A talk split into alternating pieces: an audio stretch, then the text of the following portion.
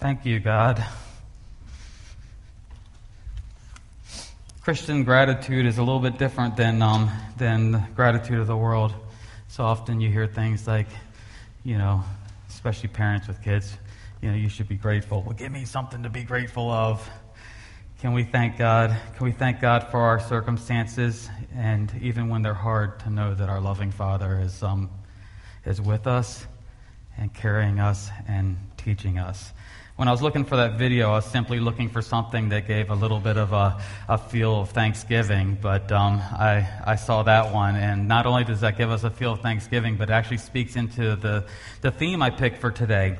I need to do some clarifying because I didn't mention this last week, but for the remainder of 2016, um, we're going to be going through a series um, Basically, I'm titling it What's Missing. And I mentioned this a little bit last week, but I just want to be clear because for the rest of it, we're going to be looking at different things. As I look at the American church in particular, there are certain things that I read in Scripture that come to the surface as being very significant that I often see lacking in, in, the, in the American church.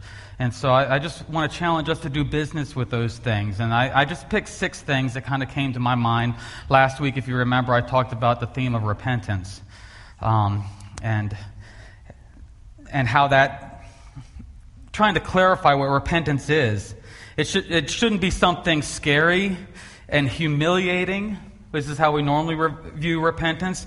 Rather, it should be something that's humbling, freeing, joyfully comforting especially when you consider the Father's heart who delights in and celebrates his children's moments of repenting. Remember the, the, um, the prodigal son, when the, when the son repents, he changes his mind and says, Father, I'm sorry.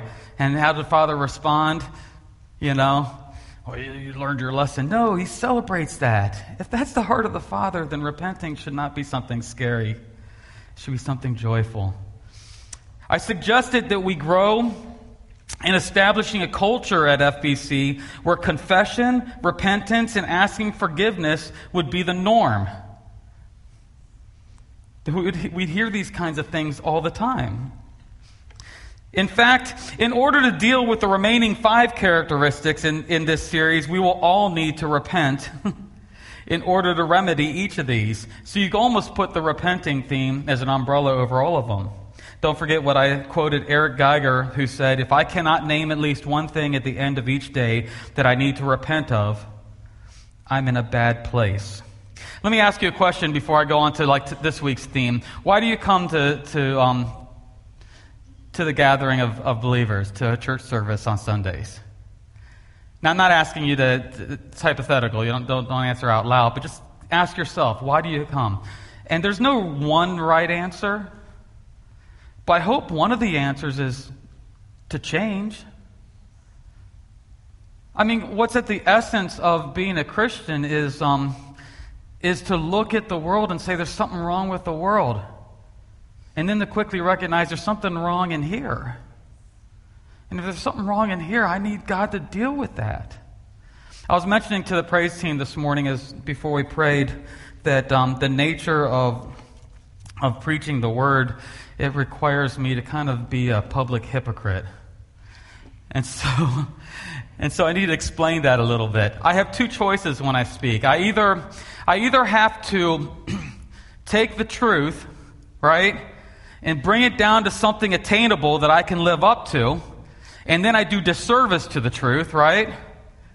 Or I reveal the truth for all it is, knowing that I'm not there.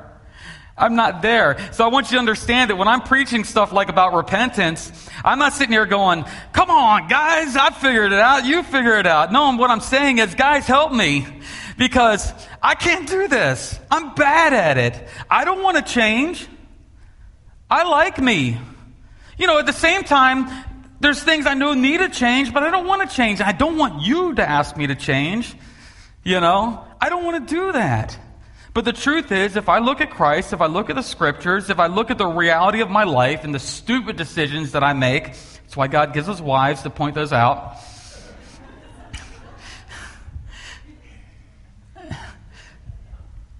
Actually, that, that's true, though. I mean, I, I, I don't.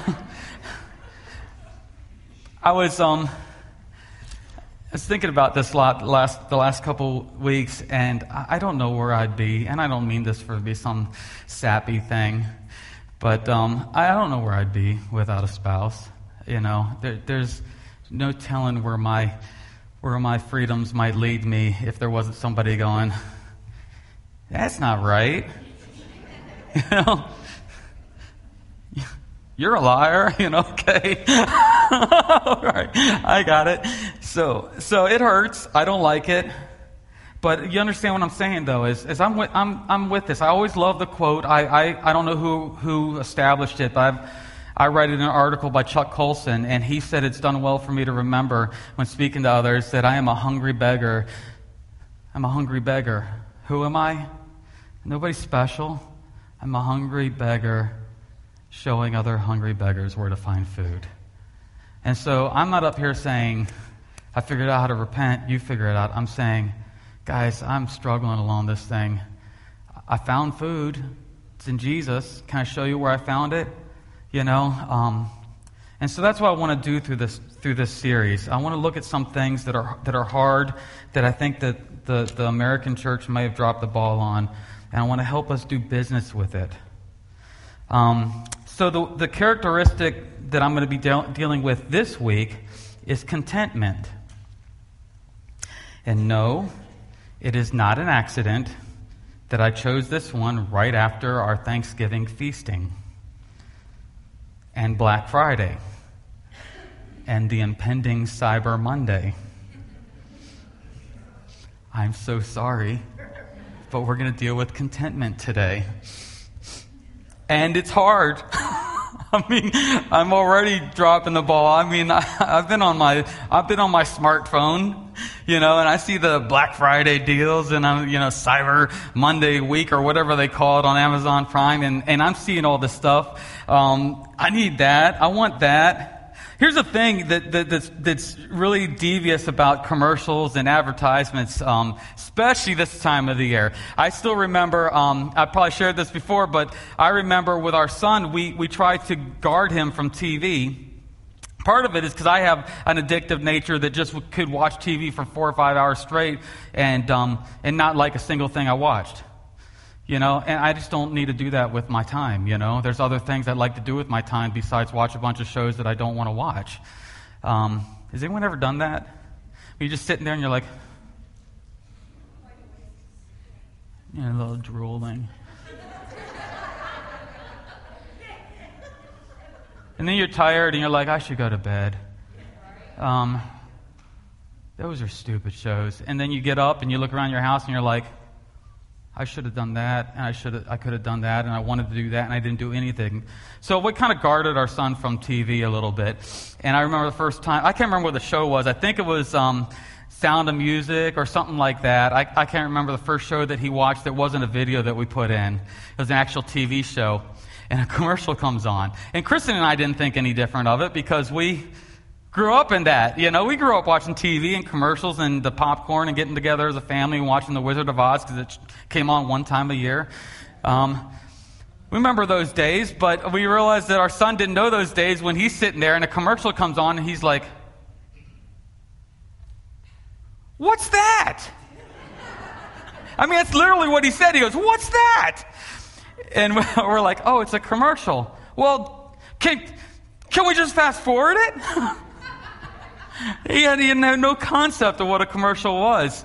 But um, even now, I've been trying to tell him that this is the time of the year where people will prey on you. I mean, they do it all year long, but especially this time of year, and they'll start saying, You need this, and you have to have this. Or here's one that I hate that every year we seem to hear it more. You deserve this. And as you're Christmas shopping, don't forget about yourself. Buy yourself a car then go to the gumball machine and get your relative something. I mean, it's. So I mean, I mean, you want to talk about a season where contentment is not what the what they. Try. I, here's here's another illustration. Um, when I fir- when I finished my freshman year of college, I got a job um, selling knives. Oh, I hate marketing. For those of you who are marketers, um, God bless you. I don't know how you do that. With a clean conscience. But anyway, but I sold on Cutco. Some of you might be aware, and I don't. I don't feel bad about the product. We still have our knives; they're great knives. But I remember that um, some of the, the techniques that they we went up to New Jersey for a sales conference, and they taught us some techniques on how to better sell these things. You know, and the one that really stuck out to me was. Um, because we'd be selling these in homes, we'd be talking with housewives and things like that. A lot of times you get to the end of your sales pitch where you're doing all kinds of ridiculous things with knives, like cutting through leather straps, because, man, if I just had a knife that could cut through a leather strap, I guess that's important. But anyway, so, and so at the end of it, so that they're, um, the, the wife usually says, Man, I really like these, these knives. Um, as soon as my husband gets home, um, I'm going to talk to him and then we'll, we'll make a decision. And, um, and one of the lines that they taught us to say that I never said was, Do you let your husband make all your decisions?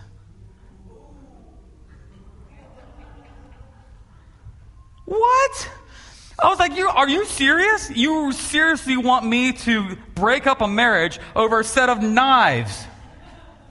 I mean, where are your values, you know? or, or, or things like here's a person who microwaves 90% of their meals, and I think that he needs a homemaker set with 40 steak knives and a, you know, it, it doesn't matter what they need. You just convince them that they want it. Um, contentment. Wow. Well, I haven't started that message yet. I'm still doing the intro, so I'm sorry. Um, so, yeah, it's not an accident that I chose this one right after Thanksgiving, Cyber Monday, and all those things.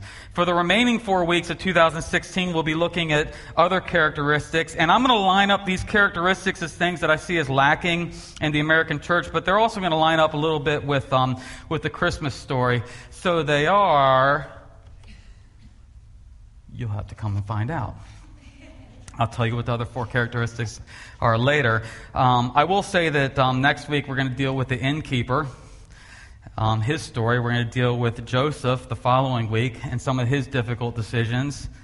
Um, on the 18th, we're going to deal with the angel's song. And I think the song is very similar to the apostles' hope. And we'll look at that briefly. And then on Christmas, we're going to look at the pathway for the promise and what that means. One more thing, though. When I say we'll be looking at characteristics that the American church is missing, I mean that these characteristics need to be dealt with both as individual believers and together as a local expression of the body of Christ. The older I get, the more I'm convinced of the corporate nature of the church. I used to think it was a bunch of individuals that had a common belief that got together. But I think when God calls me to repent, He's calling me to repent as an individual. He's also calling us as a church. When He calls me to be content, He's calling me to be content as an individual, but He's calling us to be content as a church too. And that's complicated, but we have to figure out both how do I pick up this, this characteristic in my life, and how do I facilitate this characteristic growing in our life? I think God speaks to that. When one part of the body suffers, the whole body suffers, right? If I refuse to repent, I'm hurting you guys. If I refuse to be content, I'm hurting you guys. And that's true for all of you. We are a local expression of the body of Christ. So we need to do business with these characteristics as individuals and as a body. And as a body, that's complicated. I know how that works, right? I mean, simple illustration. You ever do stupid things as a kid? Not me. I only did smart things.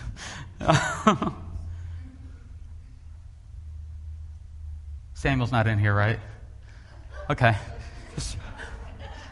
There's certain stories I'm not allowed to tell him yet. We used to light old bed mattresses on fire, and there's this hill that you know, would go dip and you could go flying on your bike and then you could just shoot up and, and so we would like do these jumps over top of these burning mattresses or flames going up.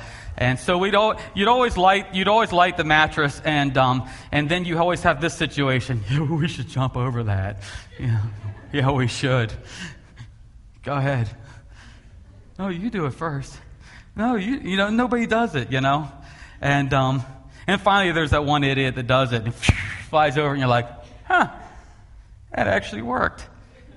And then everybody else starts doing it, right? I, I think when we go through these characteristics, it, it might be kind of like that. You know? Hey, I think we should repent. Yeah, I think we should. Uh, you do it. I might crash and burn. I'm not going to do that. You know, I might get made fun of. I might look silly. I might look undignified. I might let, look less of a Christian than I am, or at least less of a Christian that I want to portray myself as. Maybe it's going to take somebody to be brave. And then maybe the body will start to follow suit. I don't know. I don't know. These are things I just want you to think about and pray about. So pray that the Holy Spirit will work in your hearts to convict you in areas that need to be addressed as an individual. Pray also that FBC will find ways to demonstrate these characteristics together to a watching world that desperately needs to see what following Jesus means. And as we lean on each other in correcting this lack, we will be emboldened to take risks, knowing that our brothers and sisters have our backs. We're in this together. Let me pray, and then we, let me get to our our main text for today. Jesus, I just prayed you be with us today. You love us just the way we are. You are not unaware of our struggles. You're not unaware of our differences and our disagreements. You're not unaware of our dislikes. And you love us the way we are. But because you love us, you discipline us that we might become a better witness of your gospel, that we might be better proclaimers of Jesus. And so, Lord, we want to have the courage to allow you to make us who you want us to be. I pray you be with us as we wrestle with these themes and with these characteristics, knowing that you're not going to beat us down with them, but you also want to see us grow in them. Be with my mouth Protect it from folly. Be with the ears and the hearts of the people here. And Holy Spirit, I pray that you do your work in them as you see fit, and we will trust you in that. Bless the remainder of the service for your purpose and for your glory. In Jesus' name, amen.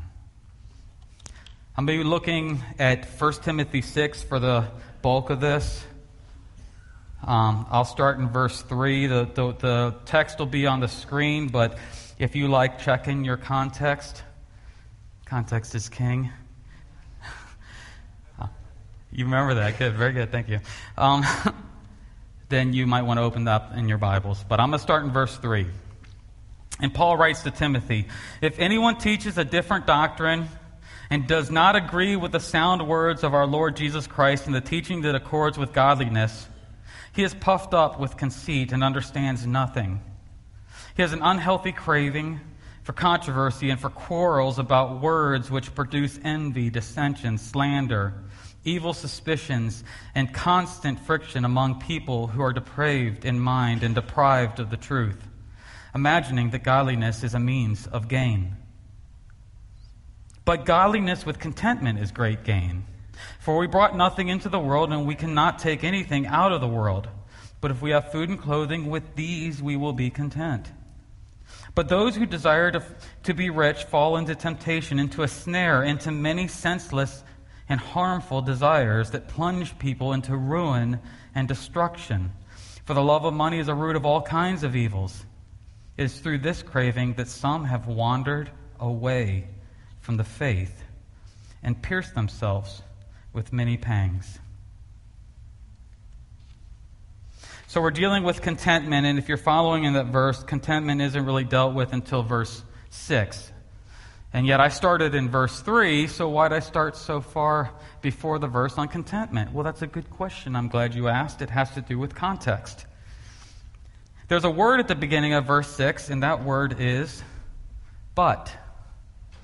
Godliness with contentment is great gain. So I'm not going to understand fully what Paul is talking about in verse 6 if I don't understand what is connected to that verse.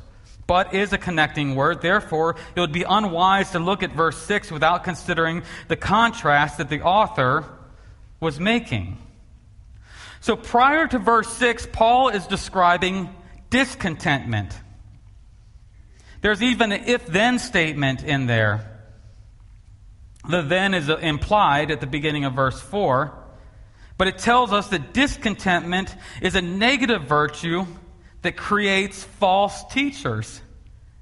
That really jumped out at me as I was looking closely at this verse. He's talking about false teachers.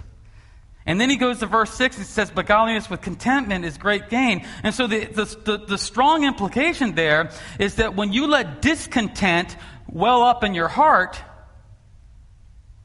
that, that's the soil for a false teacher.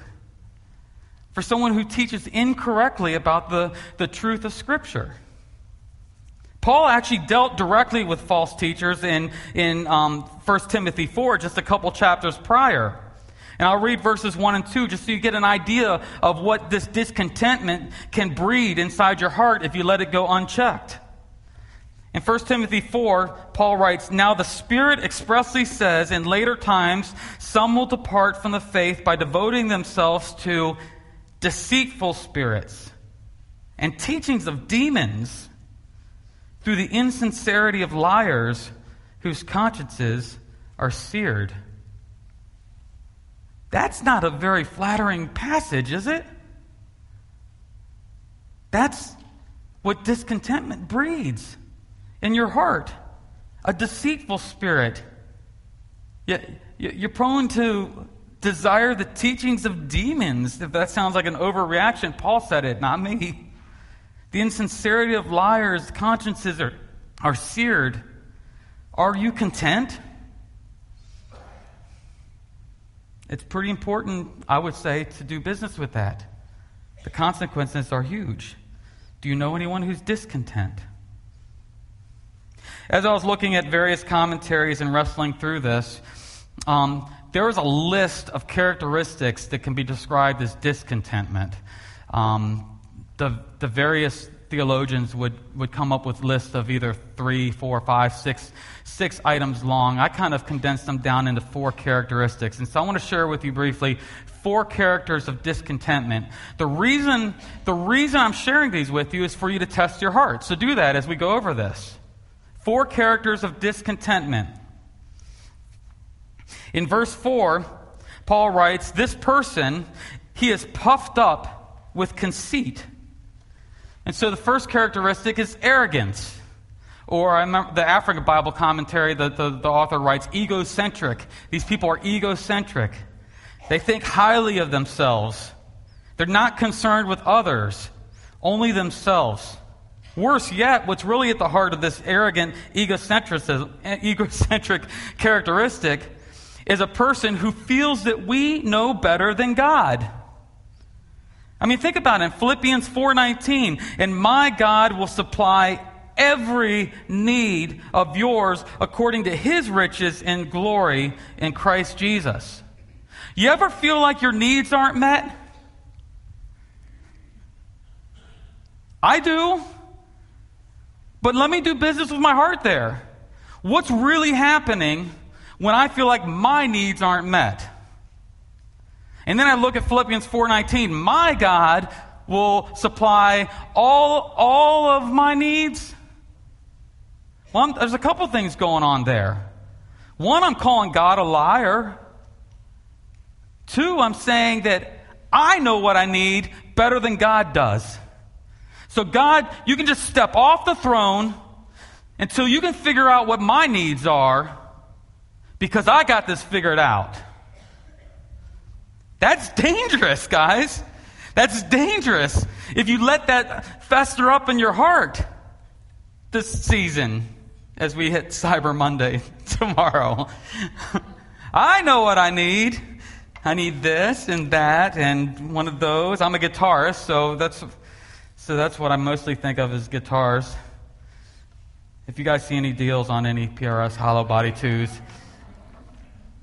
just let me know. I'm talking like 95% off type things. so, yeah, the uh, first characteristic of discontentment is, is is to be puffed up and conceited, arrogant, egocentric, thinking that you know better than God. The second one, in verse 4, Paul goes on and says, He understands nothing. This person is ignorant. Now, let me clarify. When I say ignorant, we think of somebody who's just a dummy or an idiot, or I know those are unkind words, but that's what we often think when I say ignorant. He's just ignorant. No, I don't think that's the case. I mean, this person might be philosophically clever. He might be a sharp orator, someone who speaks well. After all, according to Paul, these false teachers, they have a following. However, when it comes to a deep understanding of Scripture, this person is uneducated. He's ignorant. Do you know the Scriptures enough to be content? Thirdly, verses 4 through 5, it says, He has an unhealthy craving for controversy and for quarrels about words which produce envy, dissension, slander, evil suspicions, and constant friction among people. This person is divisive. He's unable to discern between the essential, unifying aspects of the church and the non essential, trivia that only causes fights. This is a huge problem, guys. I mean, test your heart again on this. This is a huge problem in, in the American church today. We fail to draw lines on issues that get at the heart of the gospel while bickering over things that have little to no bearing. We turn our heads to greed, gluttony, racism, and oppression of the defenseless and then we wave our flags on modes of baptism, stewardship, music styles, and so on. That, that's the heart of someone who's discontent. That's the heart of someone who's a false teacher, who's willing to draw dividing lines on things that are not essential and fails to draw dividing lines on things that are essential. And let me clarify. When I say non essential, I'm not saying non important. Okay? Some of the non essential things are very important, they just shouldn't be dividing points. For instance, for instance, on my list that I mentioned there, I mentioned modes of baptism. I think it is important to think seriously about modes of baptism and the symbolism that we're trying to communicate when we do that. That's why we're Baptists, because we take that seriously. But is it something that I'm going to draw a dividing line and say, you're not a, a Christian? Why? Because your mode of baptism? Do I really want to draw those dividing lines? And yet I, I fail to draw dividing lines on things like greed and gluttony and oppression of the innocent. And we don't make a big deal out of those things. Those are somehow optional, peripheral things of the Christian life. And then we make those other things the essential things. That's the heart of a discontent person, someone who craves controversy over silliness, over things that don't get to the heart of the gospel. Finally, in verse 5, this person imagines that godliness is a means of gain. This person is greedy. So, like I said, you could probably come up with more things on the list, but four characteristics of discontentment is someone who's arrogant, thinks they know their needs better than God, they're ignorant they don't really understand the gospel message for what it really is. They're divisive in the sense they bring silly things to the surface and they conceal important things. And they're greedy. Money is their God. The gospel serves their desire to be self sufficient rather than their blessing serving the gospel in all of its expressions. Do you see how we could do that backwards? Right? The gospel for this person serves their desires. And you could put anything in there. We put, we, put, we put money on the surface there, but you could put anything there.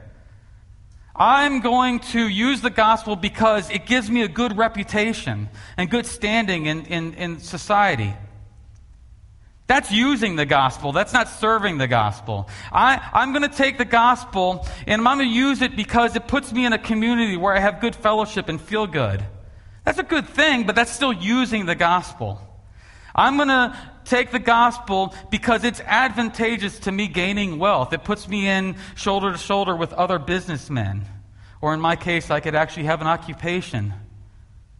It's dangerous. It's dangerous if that becomes my, mode, my motive for preaching the gospel. It's very dangerous. It breeds a heart of discontent, which breeds a false teacher.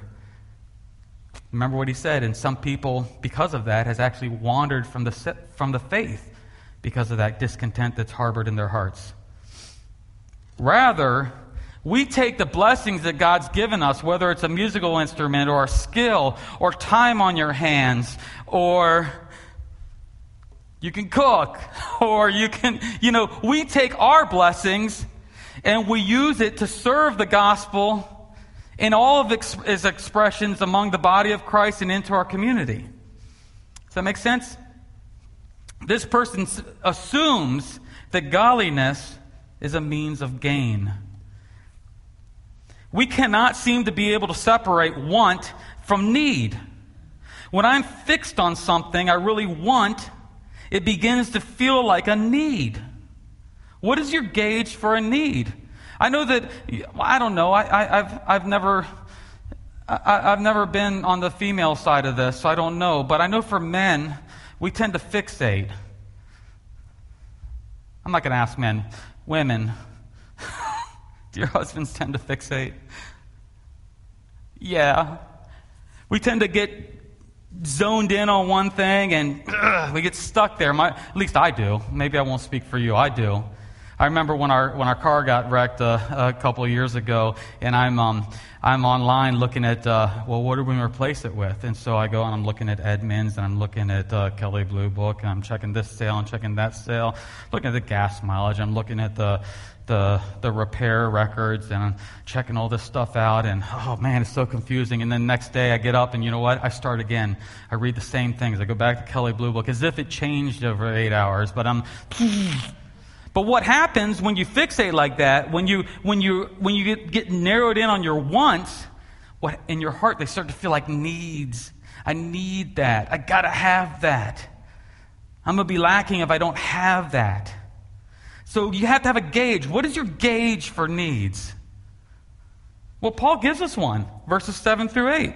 He says, We brought nothing into the world and we cannot take anything out of the world, but if we have food and clothing, with these we'll be content. So, for you guys who are mathematically minded, I'm going to be in dangerous territory here, but I'm going to start using some mathematical equations here and try and figure out what Paul is talking about here. He has a formula for contentment. This first one, a simple way of looking at it, is nothing plus food and clothing equals needs met. Nothing plus food and clothing equals needs met. Can, can you, are you guys content? Because I got a whole lot more that's supposed to go on that needs column, but that's Paul's formula. Nothing plus food and clothing. What is it that I want more than these things? Think about this. We have Jesus. We have treasure in heaven. Just let that settle in. We have Jesus. We have treasure in heaven. We have fellowship with the Father. That's not poetry. That's the Creator who said, Let there be light. And we have fellowship with the Creator.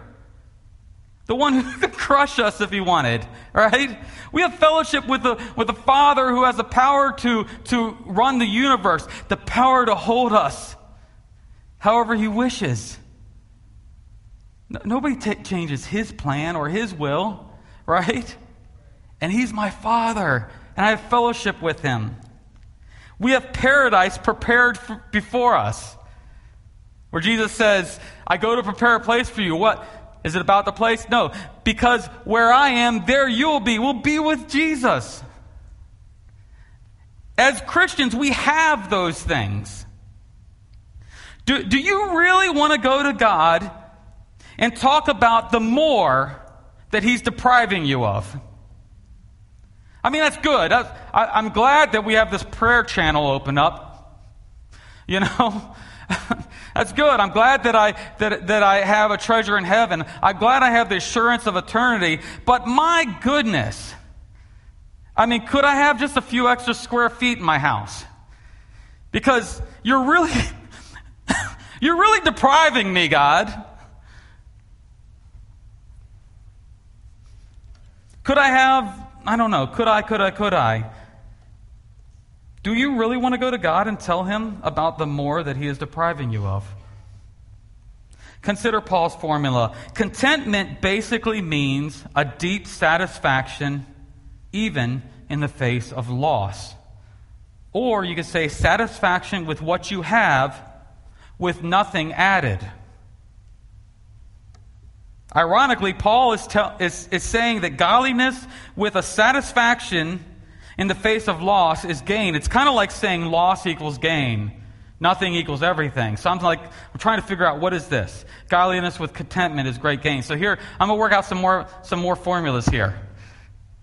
And if you totally check out of math formulas, that's fine. I'll come back and I'll do this a different way later, but bear with me for the math formula. So here we, here we have God, G equals godliness, okay? C equals contentment. All right? I have this neat, neat symbol. I looked it up. Um, it's this little, if I read it right, it means, uh, it means not. So everything else besides godliness. It's an actual symbol. I don't know if it's philosophy or algebra or whatever, but for Paul's purposes, this is our symbol, okay? And then finally, we have the infinity sign that I'm using for great gain. So those are our symbols. People are like, oh man, I thought I got away from algebra. Why are you making me look at this? Ha, sorry. So here's how the formula works C, go to the next slide. C equals godliness minus everything that's not godliness. Contentment equals godliness minus everything that's not godliness. Or you could say, godliness plus contentment equals great gain. Or let me put it the last way here godliness plus godliness minus everything that's not godliness equals great gain. I'm sorry. Ruth's going nuts over here.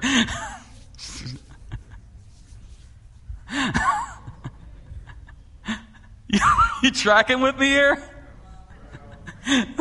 well, good. I, it's, it's fun for me, so that's it. That's why I do this, because it's fun for me. If it's fun for you, that's just an added benefit. All right, so godliness plus godliness minus everything that's not godliness is great gain. In other words, Jesus, Jesus says that he's given you godliness. Now, some of you are saying, I don't feel very godly, right? I don't feel very godly. I'm in process. If I were godly, you know, Chris, if I were godly, then why do you tell us I have to repent? Well, let's not mix these, these concepts here. You do have to repent. I have sins in my life. I have habits. I have patterns that are bad. But that doesn't change the fact that Christ has given us godliness. One of my favorite verses ever, 2 Corinthians 5:21. For he who knew no sin became sin for us so that in him we might You guys know that that verse? Become the righteousness of God. He's given that to us. So in Christ, my standing before God is I'm godly. I'm righteous. I'm the righteousness of God. He's given that to us. So that, minus everything else, is great gain. That's contentment. Are you okay with that? I mean, I didn't put this in my notes, but I was thinking about going here and talking about the rich young ruler. And it always puzzled me. What did he actually mean when he told the rich young ruler? He said, What must I do to inherit eternal life? And, and, and Jesus looked at him. And don't forget, when Jesus looked at the rich young ruler, the gospel writer says Jesus loved him. You just check the story. That's what he says. Jesus loved him. So he wasn't just antagonizing him in this story. He looked at him, he loved him, and he said, Go, sell everything you have, give it to the poor, come follow me. And the rich young ruler couldn't do it and walked away. And Jesus said, oh, How hard it is.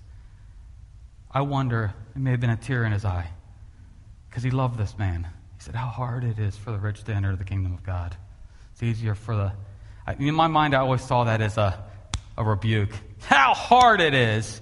But I forgot about that phrase. He loved him. I wonder if it was a soft tear in his eye. How hard it is. I wanted him to follow me.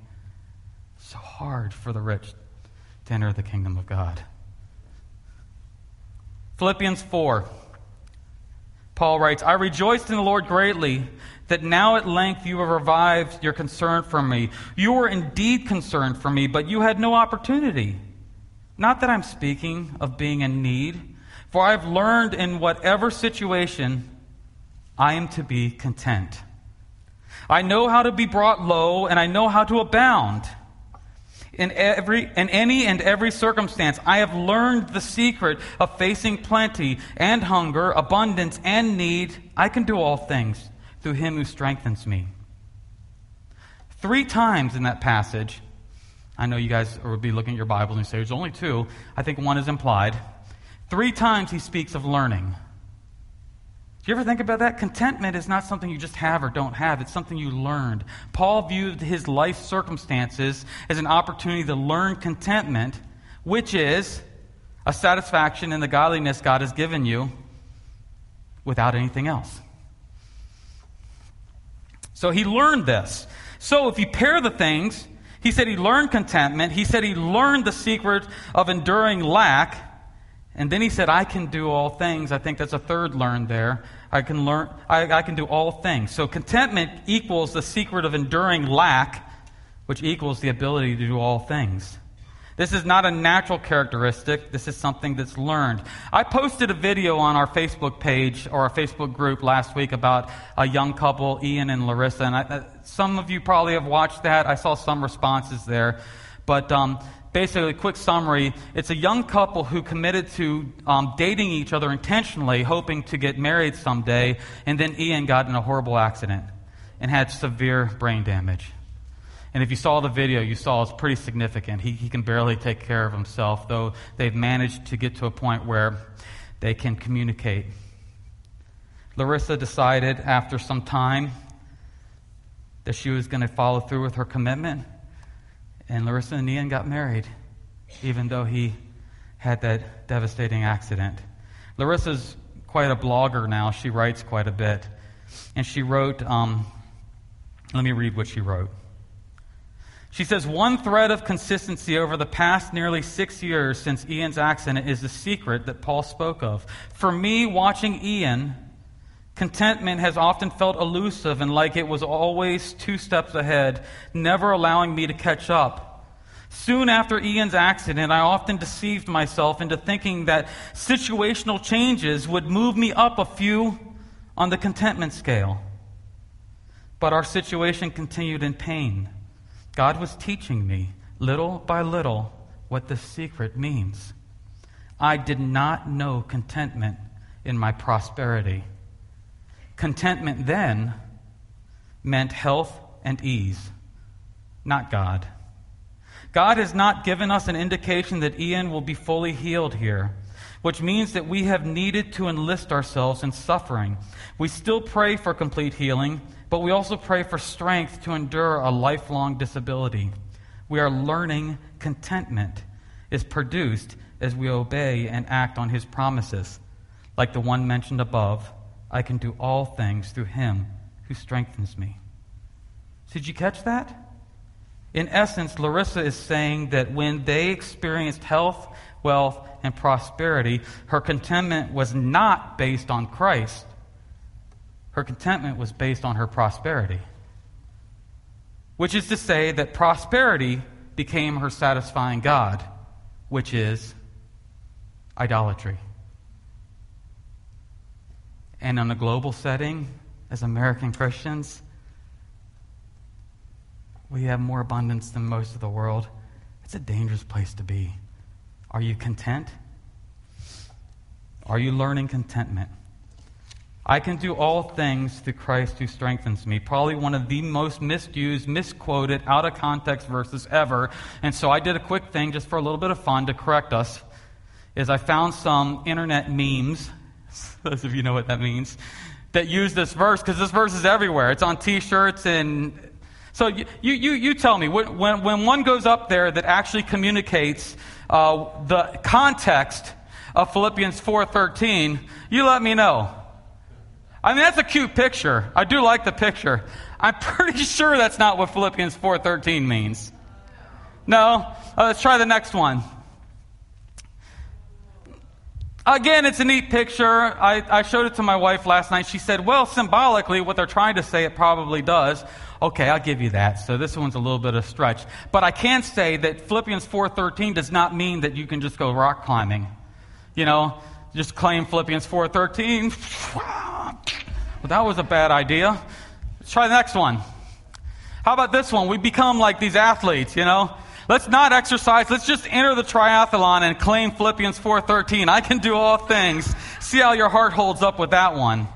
This one I think is definitely accurate. Next one.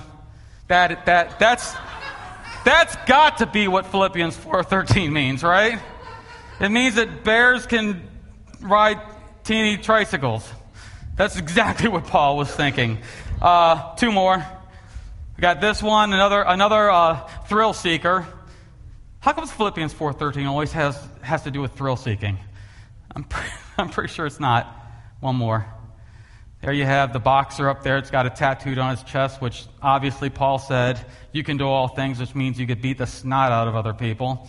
It's obviously what it means. Or it means super kid, or it means let's win football games, Philippians 4.13. Now, I have read our um, interviews with Tim Tebow, and I, I, know that's not how he's using it. So I don't mean that to be a slight on Tim Tebow, but I am saying that it, Paul's not talking about winning football games.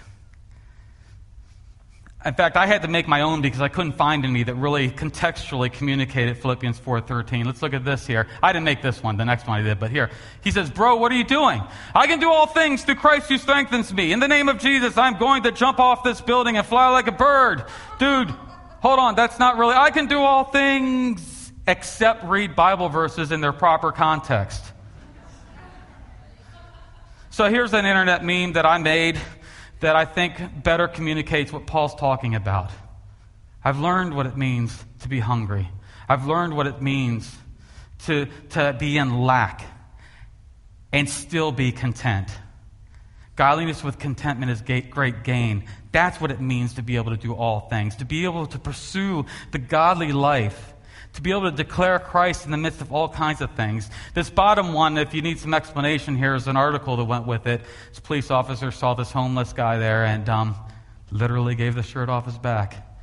But how would you do that? You just lost your shirt. Why? Because I can do all things. I can lack. I can, I can endure lack for the sake of Christ. Let me wrap up. Food and clothing. Food and clothing. What are some things that are not on that list? Housing, transportation, number of outfits, number of shoes, number of vacation days, health insurance, freedom, liberty, religious freedom, access to education. It's a lot of things that aren't on that list. Food and clothing. With this, I'll be content. I met a man named Pastor Min in Philadelphia. He was a pastor of a Philippine church, and um, or was a Vietnamese? I think he was a Philippine, Cambodian. Yeah, okay, thank you. He was Cambodian. I told First Service Philippines. Um, but everyone who knew him said that Pastor Min held the blessings of God with an open hand, which meant two things that I never thought about. Because I always saw blessings as bad. You know, these are going to hold me down. But Pastor Min was able to take the blessings of God, and when God gave them to him, he enjoyed them. It's okay to enjoy the blessings of God that he gives you. But as soon as God decided, Pastor Min, it's time to give that blessing to someone else, he didn't grasp it. He let it go.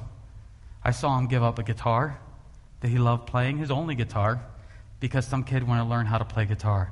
I saw him give his car away. He said, I could take the bus. This guy needs a job. He held the blessings of God with an open hand. It's a quote by Elisabeth Elliot, who, um, she's the one whose husband was killed by the Auca Indians. And she says, If my life is surrendered to God, all is well. Let me not grab it back as though it were in peril in his hand, but would be safer in mine. Let us view Jesus as the more than plenty that he is. Let us not make gods of our comforts and securities. Let us be free to give and receive according to the riches of God's mercy. And if God so willed, let us be able to say with Job, Naked I came from my mother's womb, and naked shall I return. The Lord gave, the Lord has taken away. Blessed be the name of the Lord. Let's pray. Jesus, I just thank you for who you are. I thank you that you are the treasure in the field, that you are worth selling everything to obtain. Help us to see you as that valuable. You are the great joy in our lives. You give us the comforter. You prepare the place for us. Lord, we, we don't lack anything. There's, there's no more that you are depriving us of. So as you bless us, help us to praise you with the blessing. And as you take from us, help us to praise you with the transfer of the blessing to others. Lord, teach us as individuals and as a church what it means to be content, not desiring what others have, not desiring how you work with others, not desiring anything, but that you would be our God, give us godliness, and enable us to declare your glory.